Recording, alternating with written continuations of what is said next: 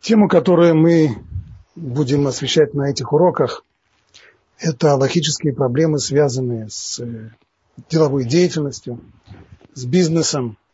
Вопросов этих очень много, и некоторые из них имеют э, настоящее практическое значение в жизни многих людей, не только тех, кто занимается бизнесом, и хотя бы по той причине, что начинаем мы сегодня с вопроса отношений работников с работодателями. Ну а это касается всех людей, не только тех, кто занимается бизнесом, но и тех, кто работает по найму. Поэтому вопросы эти важные. Но, несмотря на то, что мы говорим о вопросах, имеющих практическое значение, мы не будем изучать их по принципу перечень практических э, законов э, типа Кицу Шулханарух. Наоборот. Мы будем восстанавливать ход выведения Аллахи с, от самого начала, от ее корней, то есть от текста Торы, через Талмуд, через комментаторов Талмуда и до ее окончательного оформления в Шулханарухе и в сочинениях комментаторов Шулхан Аруха, авторах респонса и так далее. И если все готовы, то мы можем перейти уже непосредственно к нашей теме – речь у нас будет здесь. Мы, форма, в которой мы будем проводить эти уроки, это изучение текстов, это не лекции, это изучение текстов, будем им их читать и изучать. Так, первая ситуация, начнем с конфликтной ситуации, которая возникает не раз. Вы приглашаете к себе человека для того, чтобы он, мастер, чтобы он сделал какую-то работу, у вас есть проблема с канализацией, или вам необходимо починить э, что-то в своей машине, необходимо исправить компьютер и так далее. Человек говорит вам, обязательно, завтра в 8, как штык, я у вас. Завтра не в 8, не в 9, не в 10, вы, потерявшие уже всякую надежду, звоните ему, он говорит, да, вы знаете, тут так получилось, ну, в общем, извиняюсь, э, тяжело, ну, может быть, завтра, в следующий раз, послезавтра. Наоборот, обратная ситуация тоже может быть, когда человеку предлагают какую-то работу, он соглашается, и когда он уже готов приступить к ее выполнению, оказывается, что работа эта уже никому не нужна, и денег ему за нее никто не будет платить, и так далее и тому подобное. На чем основывается отношение в подобных ситуациях между работодателем и работником? Основа – это стих, который сказан в Торе. «Ибо мне, сыны Израиля, рабы, они мои рабы, которых я вывел из Египта». Всевышний здесь подчеркивает, что поскольку он вывел евреев из Египта, там они были рабами, он добился того, что фараон их освободил, освободил их формально, э, произнеся, озвучив формулу освобождения раба, вы принадлежите сами себе, вы свободные люди. Тем самым, поскольку Всевышний их освободил, то он их приобрел себе. Мы, сыны Израиля, отныне служим Всевышнему, но по отношению к любым другим людям мы никоим образом не можем становиться рабами. Нельзя быть рабом двух господ. Это только в итальянских э, пьесах может быть. А в реальности быть рабом двух господ быть невозможно. Поэтому одно из двух. Либо рабы Всевышнего, либо рабы человека. Стало быть, Талмуд отсюда делает вывод. Я здесь привожу это из, э, так как это пишет комментатор Турат Мима, который приводит цитаты из Талмуда на каждый стих в Торе – Ибо мне, сыны Израиля, рабы, сказал Рав, рабочий имеет право отказаться от работы и уйти даже посреди дня. Почему? Потому что сказано, ибо мне, сыны Израиля, рабы, а не рабы рабов. Иными словами, если бы человек, договорившись о какой-то работе, не имел права уйти с этой работы, пока он ее не закончит, то это принуждение приводило бы к тому, чтобы мы считали, что на все то время, когда он нанялся на работу на все время найма, будь то при повременной оплате, будь то при сдельной оплате до окончания заказа, до окончания подряда, он оказывается несвободным, он порабощается. А порабощение, порабощение еврея – это вещь невозможная, она исключается Аллахой. Стало быть, должна быть обеспечена свобода человеку уйти даже посредине дня. Посредине тоже говорится здесь посредине дня, потому что во времена Рава, которые ты сказал, из мудрецов Талмуда, основная форма найма рабочей силы была паденная работа. Понятно, что в наших днях это не, не так. Сегодня у нас есть либо сдельная работа, впрочем, которая тоже была достаточно э, принята и в древности, либо это э, помесячная, либо понедельная и так далее. Так или иначе, внутри того срока, на который люди договорились, работник имеет полное право приостановить свою работу и уйти. Вопрос, а как в этом случае, если одна из сторон, которая не выполняет своего обещания, чем хочу здесь подчеркнуть, разбираем мы сейчас случаи, в которых люди не подписали формального контракта. Никаких формальных документов не подписано. Все, что было, это обещание. Работодатель пообещал дать работу и оплатить ее, а работники пообещали явиться на работу и сделать ее, выполнить ее. Вот эти взаимные обещания здесь были. Как быть, если в случае нарушения одной из сторон этих взаимных обещаний у людей возникают сложности, а может быть даже не только сложности, но и определенные убытки. Вот об этом говорит Талмуд в трактате Баумице. Сейчас мы прямо с вами начнем читать этот отрывок из Талмуда. Учили в Барайте. Некто нанял работников, а те подвели его. Что значит подвели его? Не вышли на работу. Или наоборот, он подвел их, отказываясь давать им работу. В обоих случаях они могут только негодовать друг на друга, имеется в виду, но не могут возбудить иска о возмещении убытка. На первый взгляд, написанные здесь слова кажутся немножко парадоксальными. Талмуд здесь устанавливает право, он говорит, он отрицает право обманутой стороны возбуждать судебные иски, то есть никакой возможности вне экономического принуждения работника либо работодателя исполнять свои обещания. Нет. Но есть право на негодование. Они могут только негодовать. Кстати, почему? Раши поясняет, и читаю здесь Раши, вот здесь в скобочках это комментарий Раши. За что негодование? Потому что работодатель может сказать работникам, он не дает им сейчас работы. Они пришли, они готовы выйти на работу, он говорит им, извините, звонит им утром, говорит, не приходите, я извиняюсь, но работы сегодня нет. А на вопрос, а что же, а как же так, ну ты же обещал. Его ответ, а вы наймитесь другим хозяевам.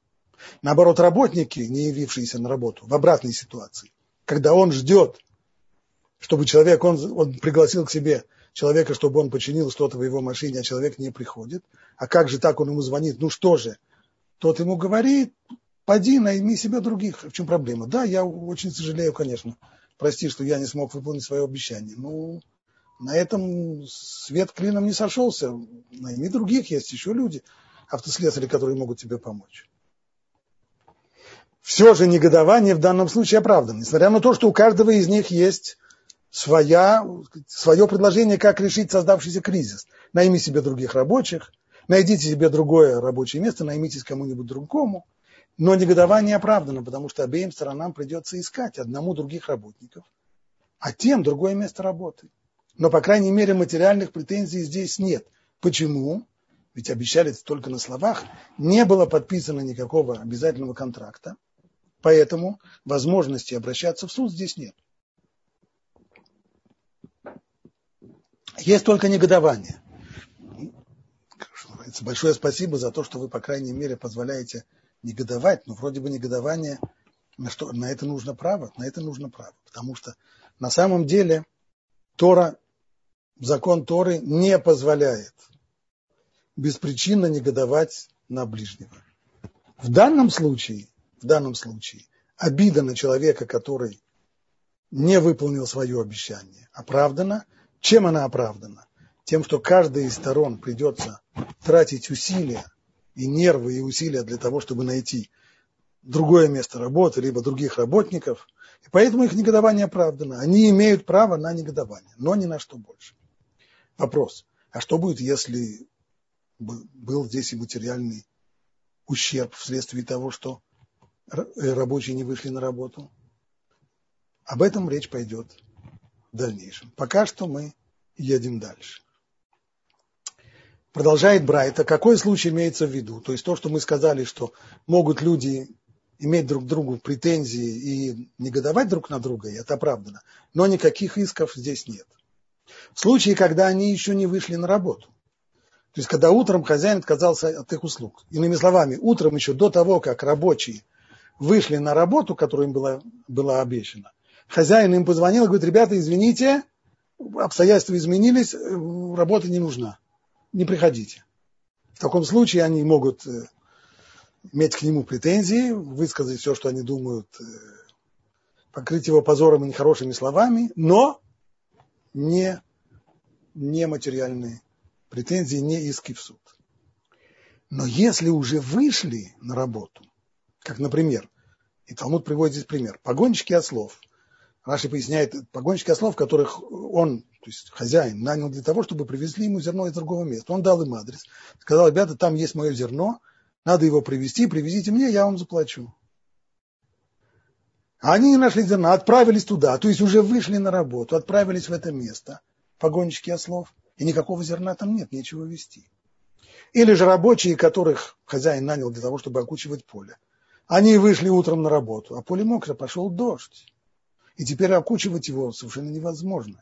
Оно не годится для окучивания. Во всех подобных случаях обязан заплатить им – как заплатить им, но нельзя сравнивать, то есть за полный рабочий день, не только за время с утра, которое они шли, вышли на работу, за эти минуты или часы, нет, за полный рабочий день. Только что, по другой таксе. Но нельзя же сравнивать того, кто идет нагруженным, с тем, кто идет налегке. То есть выплачивают им, это называется плата за простой. Каким образом, каким образом э, вычисляется эта сумма платы за простой. Раши здесь говорит так. Оценивают, насколько готов погонщик уменьшить плату за дорогу, чтобы пройти ее порожняком, вместо того, чтобы идти с грузом. Ведь в конечном итоге хозяин может сказать погонщику, да, я очень извиняюсь, конечно.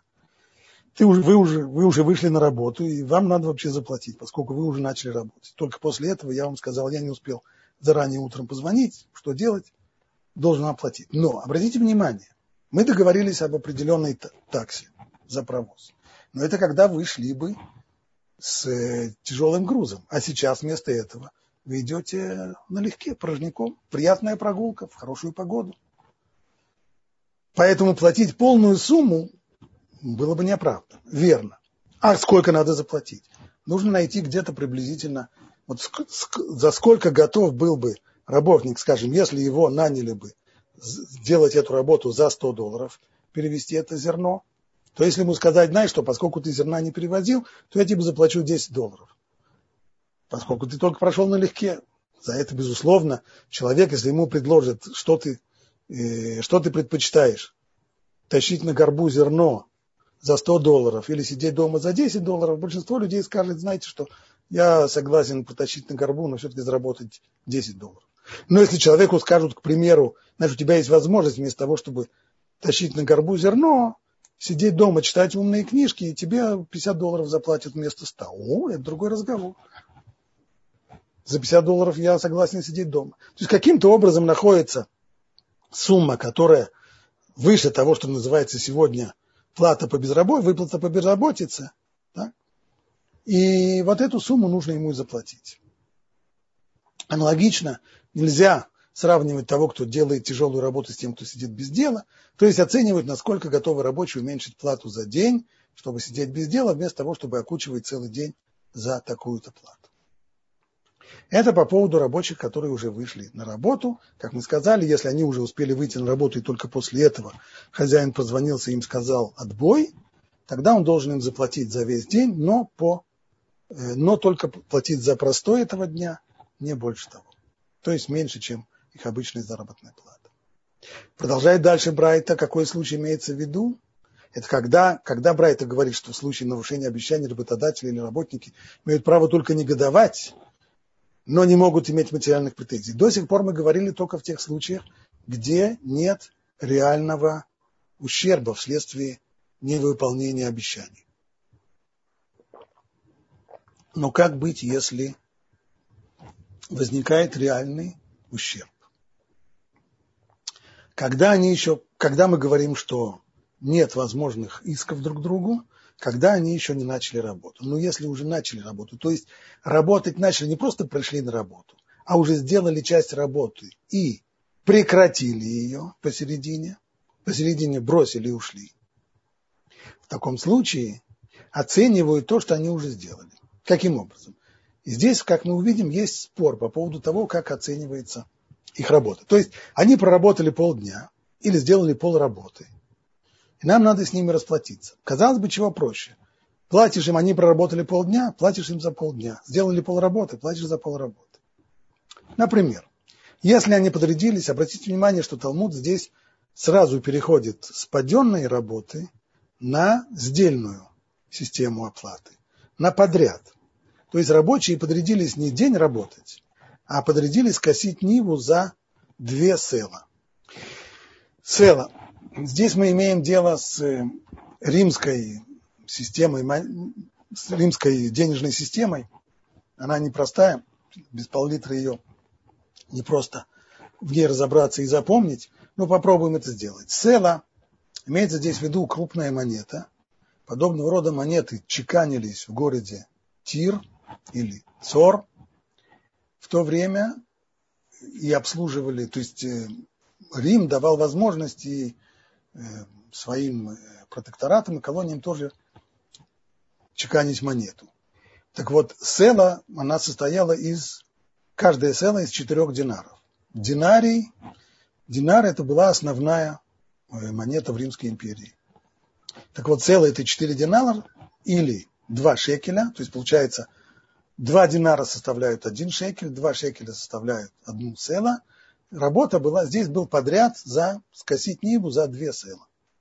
Скосили половину, а другую половину оставили, бросили работать посередине. Пришли и сказали, знаешь, нам как-то сегодня не хочется работать. Жарко сегодня и вообще. Уж мы, мы пошли, ладно? Или, если подрядили соткать одежду на две села. Тоже здесь любопытный факт. В то время ткали не ткани, из которых потом шили одежды, а очень часто ткали прямо готовую одежду, ну, такую робу, э, мешковатую, ну, так было принято. Да? Подка, подрядили соткать одежду за две цела. Половину соткали, а другую половину оставили. Так что получается, что по той цене, по которой договорились, им причитается цела. Значит, они говорили, перевожу это в динары, за 8 динаров они договорились соткать эту одежду, соткали ее до половины, бросили, что им полагается, они, в общем-то, наработали на 4 динара. Вроде бы надо им заплатить 4 динара. В подобных случаях оценивают то, что они сделали. И если окончание работы, да, но здесь же есть, входит еще один, еще один фактор, а именно, они же бросили работу посередине. Мне придется сейчас, как заказчику, мне придется искать других рабочих, которые закончили бы эту работу. Но из жизненного опыта мне хорошо известно, что когда кто-то приходит, нанимается на то, чтобы закончить чужую, начатую чужим человеком, другим человеком работу, то он не возьмет за эту работу половину того, что тот договорился. Всегда получится дороже.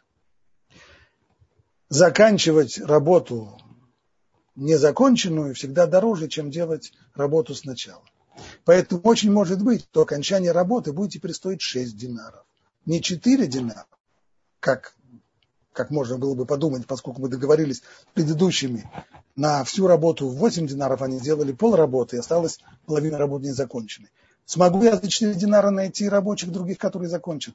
Да это Бог, но скорее всего нет. Если действительно нет. И для того, чтобы закончить, мне придется выложить 6 динаров. Тогда что? Получится, что я теряю 2 динара.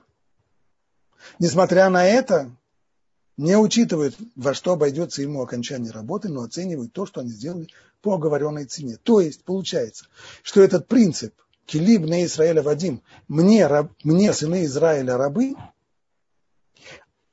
принцип, на котором стих Торы, на котором основывается право рабочего бросить свою работу даже на, посередине, он означает, что нет не только внеэкономических методов принуждения закончить свою работу, но вот по этому первому мнению, которое мы сейчас учим, есть другое, в дальнейшем Рабидоса, но по первому мнению отсутствуют и экономические методы принуждения.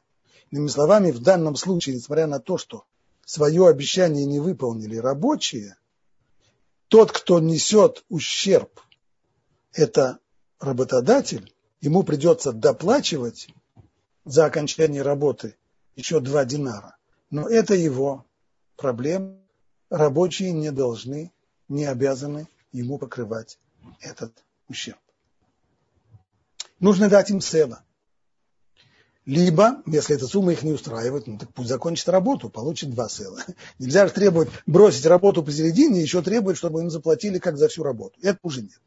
Что, что наработали, то и получили. В случае, когда окончание работы будет стоить 4 динара, если так уж получилось, так, такой мазал, что можно найти рабочих, которые закончат, завершат эту работу без того, что хозяину придется добавлять, это замечательно, это будет просто прекрасно. Тогда хозяин ничего не теряет, уж тем более он должен дать им целое. И вот здесь есть второе мнение. Рабидос говорит не, не так. Оценивают то, что нужно сделать для окончания работы. То есть по Рабидосе тот, кто нарушает договор, теряет. Не хозяин должен терять. Если бы хозяин нарушил обещания свои, да, снова, снова, договор здесь был только на словах, неформальный договор, обещание. То есть тот, кто нарушает свое обещание, он и должен потерять. Если бы это был хозяин, тогда бы терял хозяин. Но в нашем случае бросают работу посередине рабочей, они должны потерять. Тогда, поэтому, если окончание работы будет стоить 6 динаров, то достаточно заплатить рабочим шекель, то есть 2 динара. Так что вся работа будет стоить 2 сена. Либо, если эта сумма их не устраивает, тогда пусть заканчивает работу, получит два сева. А если вы не хотите заканчивать, то за ваш счет я нанимаю новых рабочих, и то, что мне придется переплачивать 2 динара, это будет за ваш счет. Вместо того, чтобы я платил вам 4 динара за половину сделанной работы, я вам заплачу только 2. И так будет правильно, по мнению Рабидоса. Первое мнение, мудрецов с ней не согласны. В случае, если будет 4 динара, тогда должен быть им целым. Ну а как быть в случае, когда мы имеем дело с неотложными работами? Когда нельзя сказать, а ты подожди, пока ну, мы сейчас, да, мы бросим эту работу посередине, но ты найди других рабочих. А если, а если пока я буду искать других рабочих, все испортится? Например, классический случай, когда человек, у человека есть давильня, в ней подавили виноград, вино сбродило, и сейчас нужно сразу-сразу снимать вино с мезги. Если не снять это вино, не отцедить его, как говорят виноделы, не снять его с мезги, оно испортится, оно может прокиснуть. И если я буду искать рабочих до завтрашнего дня, то у меня все вино прокиснут. А они сейчас бросили работу посередине, отсидели там два кувшина и сказали, ладно, нам эта работа не нравится, мы пошли. Как это пошли? А что будет с моим вином? Оно, оно, же, оно же испортится. Или когда мне работа уже будет не нужна, я приглашаю на свадьбу своей дочери, приглашаю музыкантов.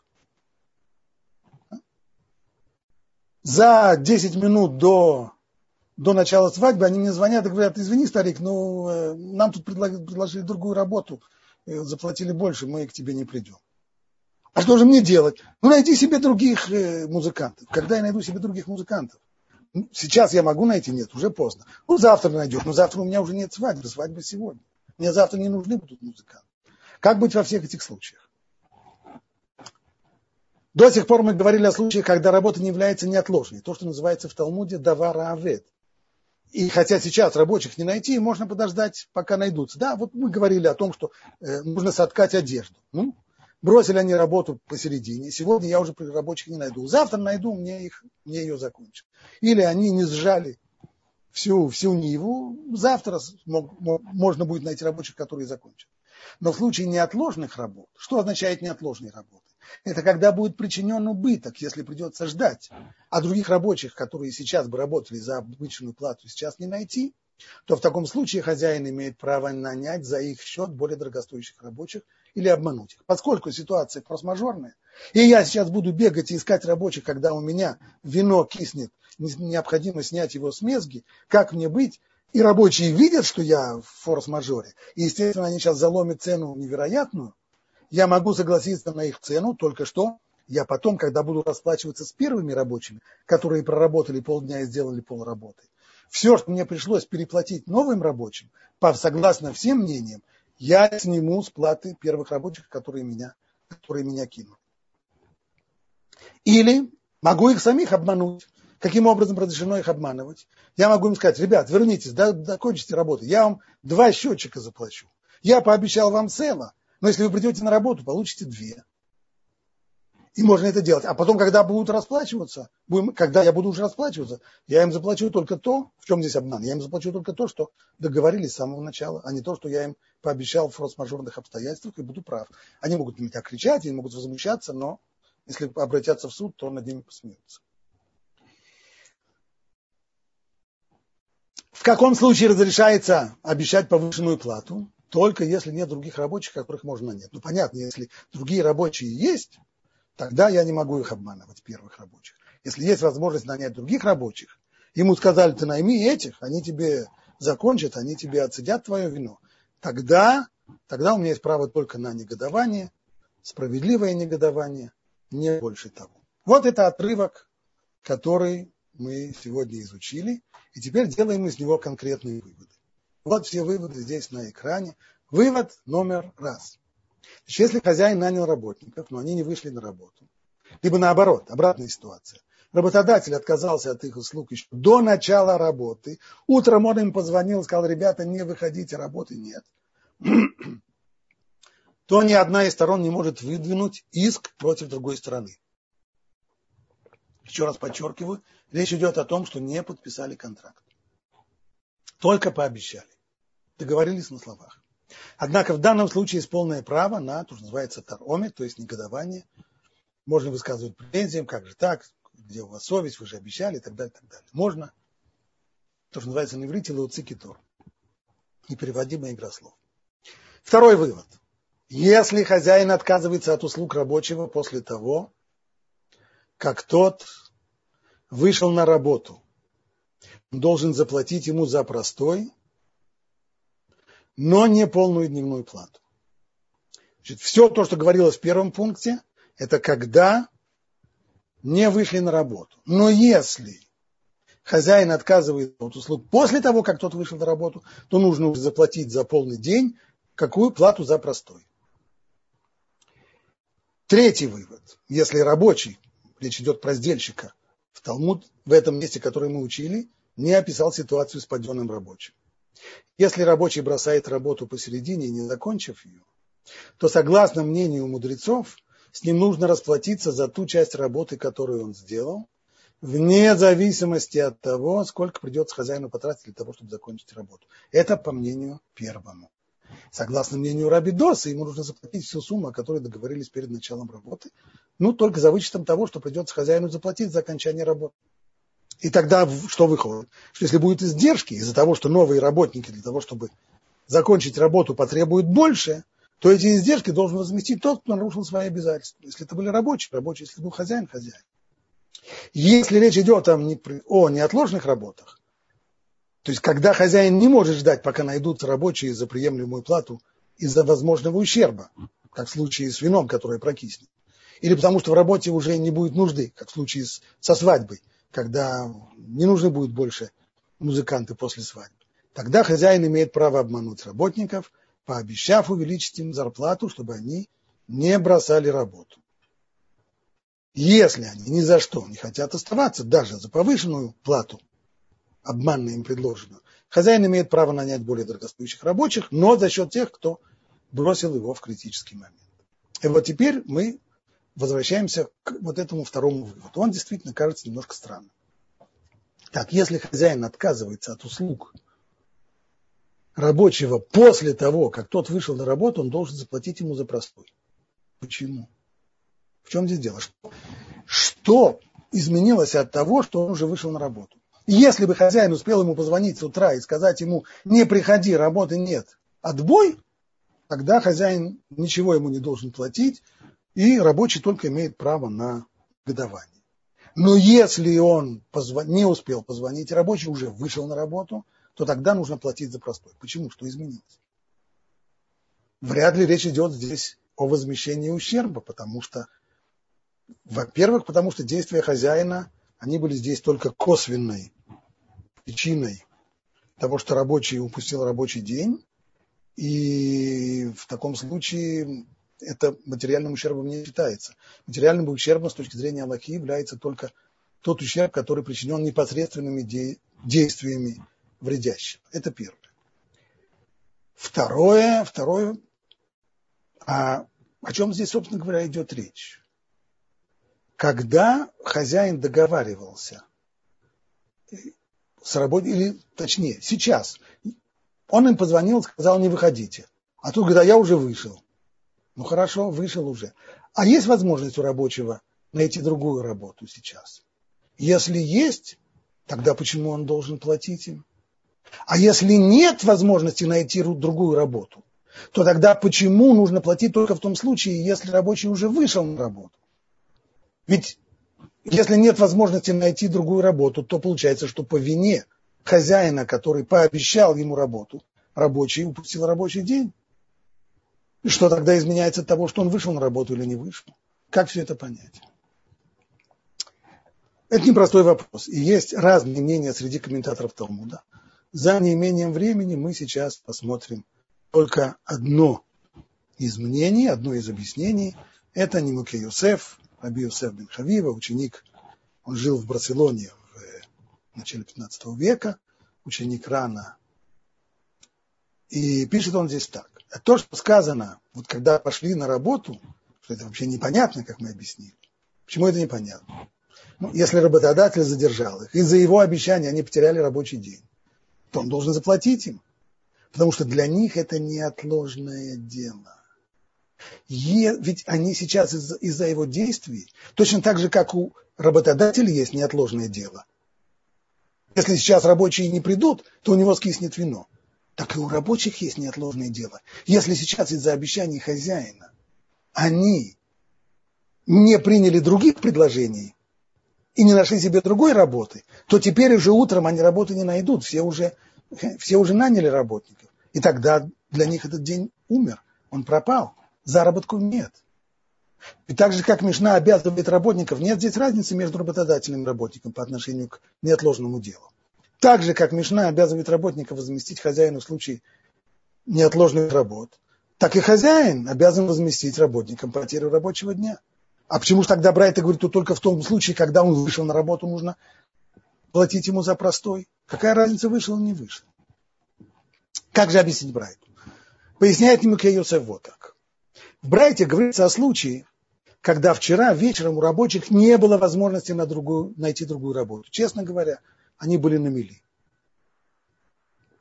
Не было другой работы. Этот хозяин, который их нанял, он был единственный, кому они могли обратиться. Слава Богу, есть работа. Но проблема в том, что утром, после того, как они вышли на работу, он позвонил им, что ему тоже работа не нужна.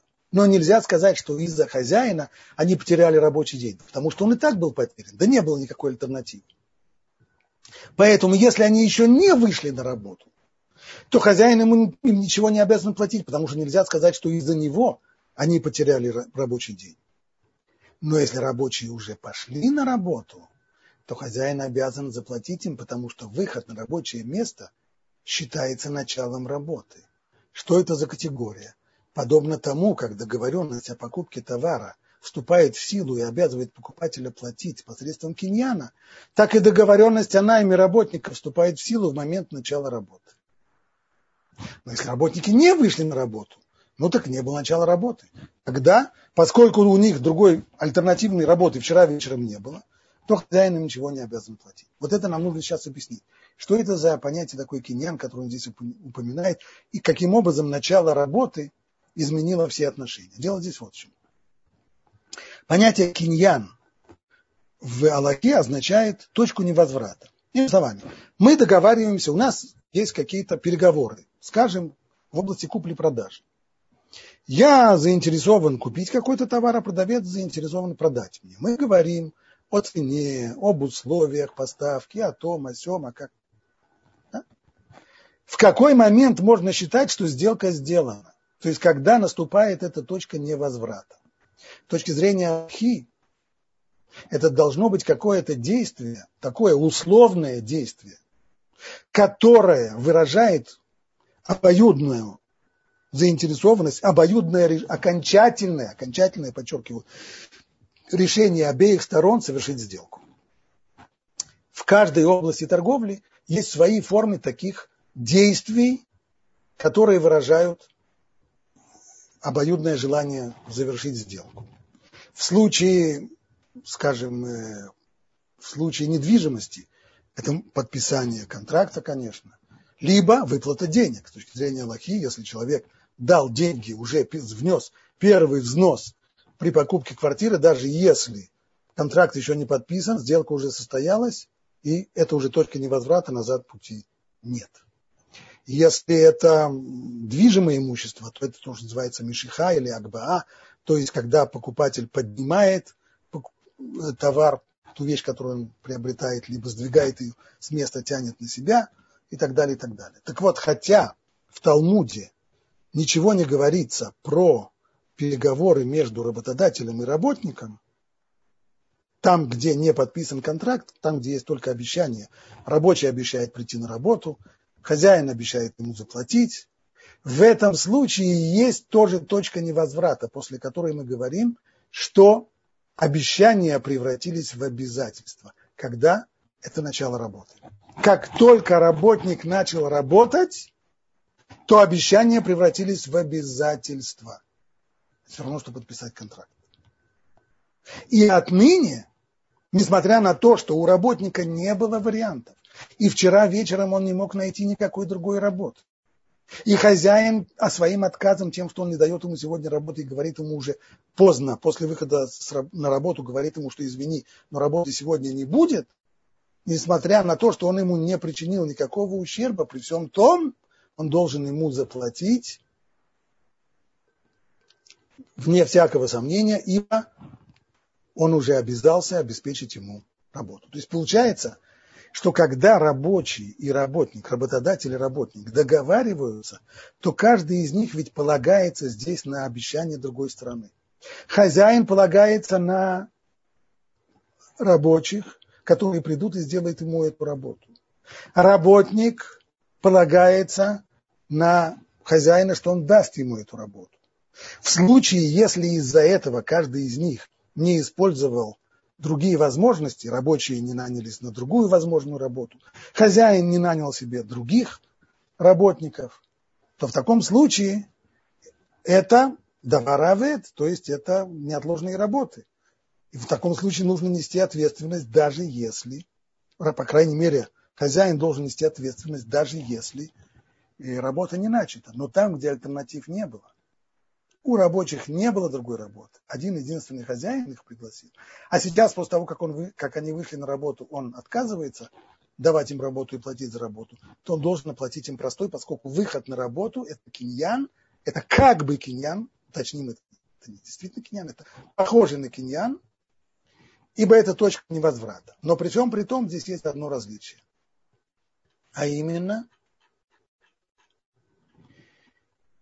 когда мы говорим, что нужно платить ему за простой, снова я здесь зачитываю продолжение слов Немук Йосиф, что значит оплатить за простой, мы уже знаем, сейчас только более конкретно, то есть оцениваем, насколько готов человек уменьшить дневную плату, чтобы сидеть без дела, вместо того, чтобы трудиться целый день и получать больше, и платит им столько, сколько подобает заплатить за безделье. Так? Вот это вот выплата за простой. Но и вот здесь одно большое но. Но это только в том случае, когда сейчас нет возможности наняться на другую работу. То есть, когда хозяин сказал им, что работы нет уже настолько поздно, что они не просто вышли и успели выйти на работу, но и теперь они уже просрочили все сроки, и теперь уже на половине дня в 9, в 9.30 утра уже никто их на работу не наймет. Но если и после того, как рабочие вернулись с поля, они могут найти работу – Хозяин может сказать им, наймитесь в другом месте. Получается, что вот этот закон о выплате за простой должны быть три условия, чтобы хозяин обязался выплатить за простой. Первое условие.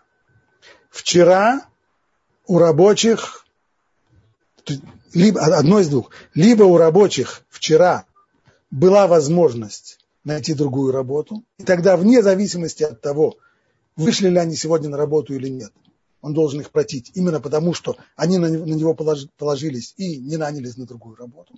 Второй вариант, даже если не было вчера никакой возможности найти другую работу, если сегодня они вышли на работу уже, и тогда хозяин им звонит, и уже настолько поздно, что они не могут найти другую работу сегодня, вот в этом случае он должен платить им за простой. Но если, но если вчера не было возможности найти работу, а сегодня есть другая работа альтернативная, несмотря на то, что они уже начали работать на хозяина, и сейчас он им отказывает в работе, тогда он им за простой не платит. И вот именно так выглядит эта Аллаха в конечном виде, ее в конечном оформлении в Шулханарухе. Если некто нанял работников, а те подвели его, или он подвел, то они могут негодовать в обе стороны, могут только негодовать друг на друга. Какой случай имеется в виду? Когда они еще не вышли на работу. Но если погонщики ослов пошли, но не нашли зерна, им сказали, привезете зерно с такого-то места, они пошли туда, зерна там нет. Или рабочие пошли окучивать, а поле оказалось мокрым, окучивать его нет смысла. Или нанял их для поливки, но оказалось, что поле уже полно воды. Да, Всевышний позаботился, пролил дождь, и больше поливать не нужно. Если хозяин, и вот здесь возникает новое обстоятельство, которое до сих пор, это приходящий некоторый фактор, до сих пор мы о нем не говорили, не было времени его осветить, но в Шулханарух оно уже входит. Есть еще одна возможность у хозяина уйти от выплаты за простой если хозяин проверил объект с ветра, ну, как в нашем случае, когда, например, э, поле оказалось мокрым или оказалось, что не нужно поливать. Он с вечера там был и видел, что поле не мокрое. Он все проверил, когда договаривался с ними о работе, он проверил и выяснил, что работа необходима. А утром оказалось, что работа не нужна. То есть у хозяина полный форс-мажор. То рабочие не могут требовать возмещения даже за простой, потому что ну, что он мог сделать? Это абсолютный форс-мажор. Но если хозяин не проверил объект с вечера, а просто положился на то, что он знает, что поле нужно поливать, или поле нужно окучивать, или что хлеб, который там находится в том месте, ждет его и нужно его привезти, он на это положился и нанял рабочих, тогда он обязан заплатить им простой. Что значит работа за простой? В таком случае оценивают, насколько готов наемный рабочий или погонщик ослов уменьшить плату, чтобы не делать тяжелой работы. И почему он должен им платить? Потому что нельзя Почему он должен платить им уменьшенную сумму, только меньше сумму, то есть за простой, да потому что нельзя сравнивать тяжелую работу с э, легкой прогулкой или просто сидением. Вот так выглядит Аллаха здесь в конечном ее виде, в конечном оформлении. Мы не затронули здесь еще один важный вопрос, а именно моральную сторону дела, то есть как мы относимся здесь к тем, кто не выполняет свои обещания – мы говорили только о законах об отношениях между работодателем и работником, и в случае, когда одна из сторон свои обещания не выполняет.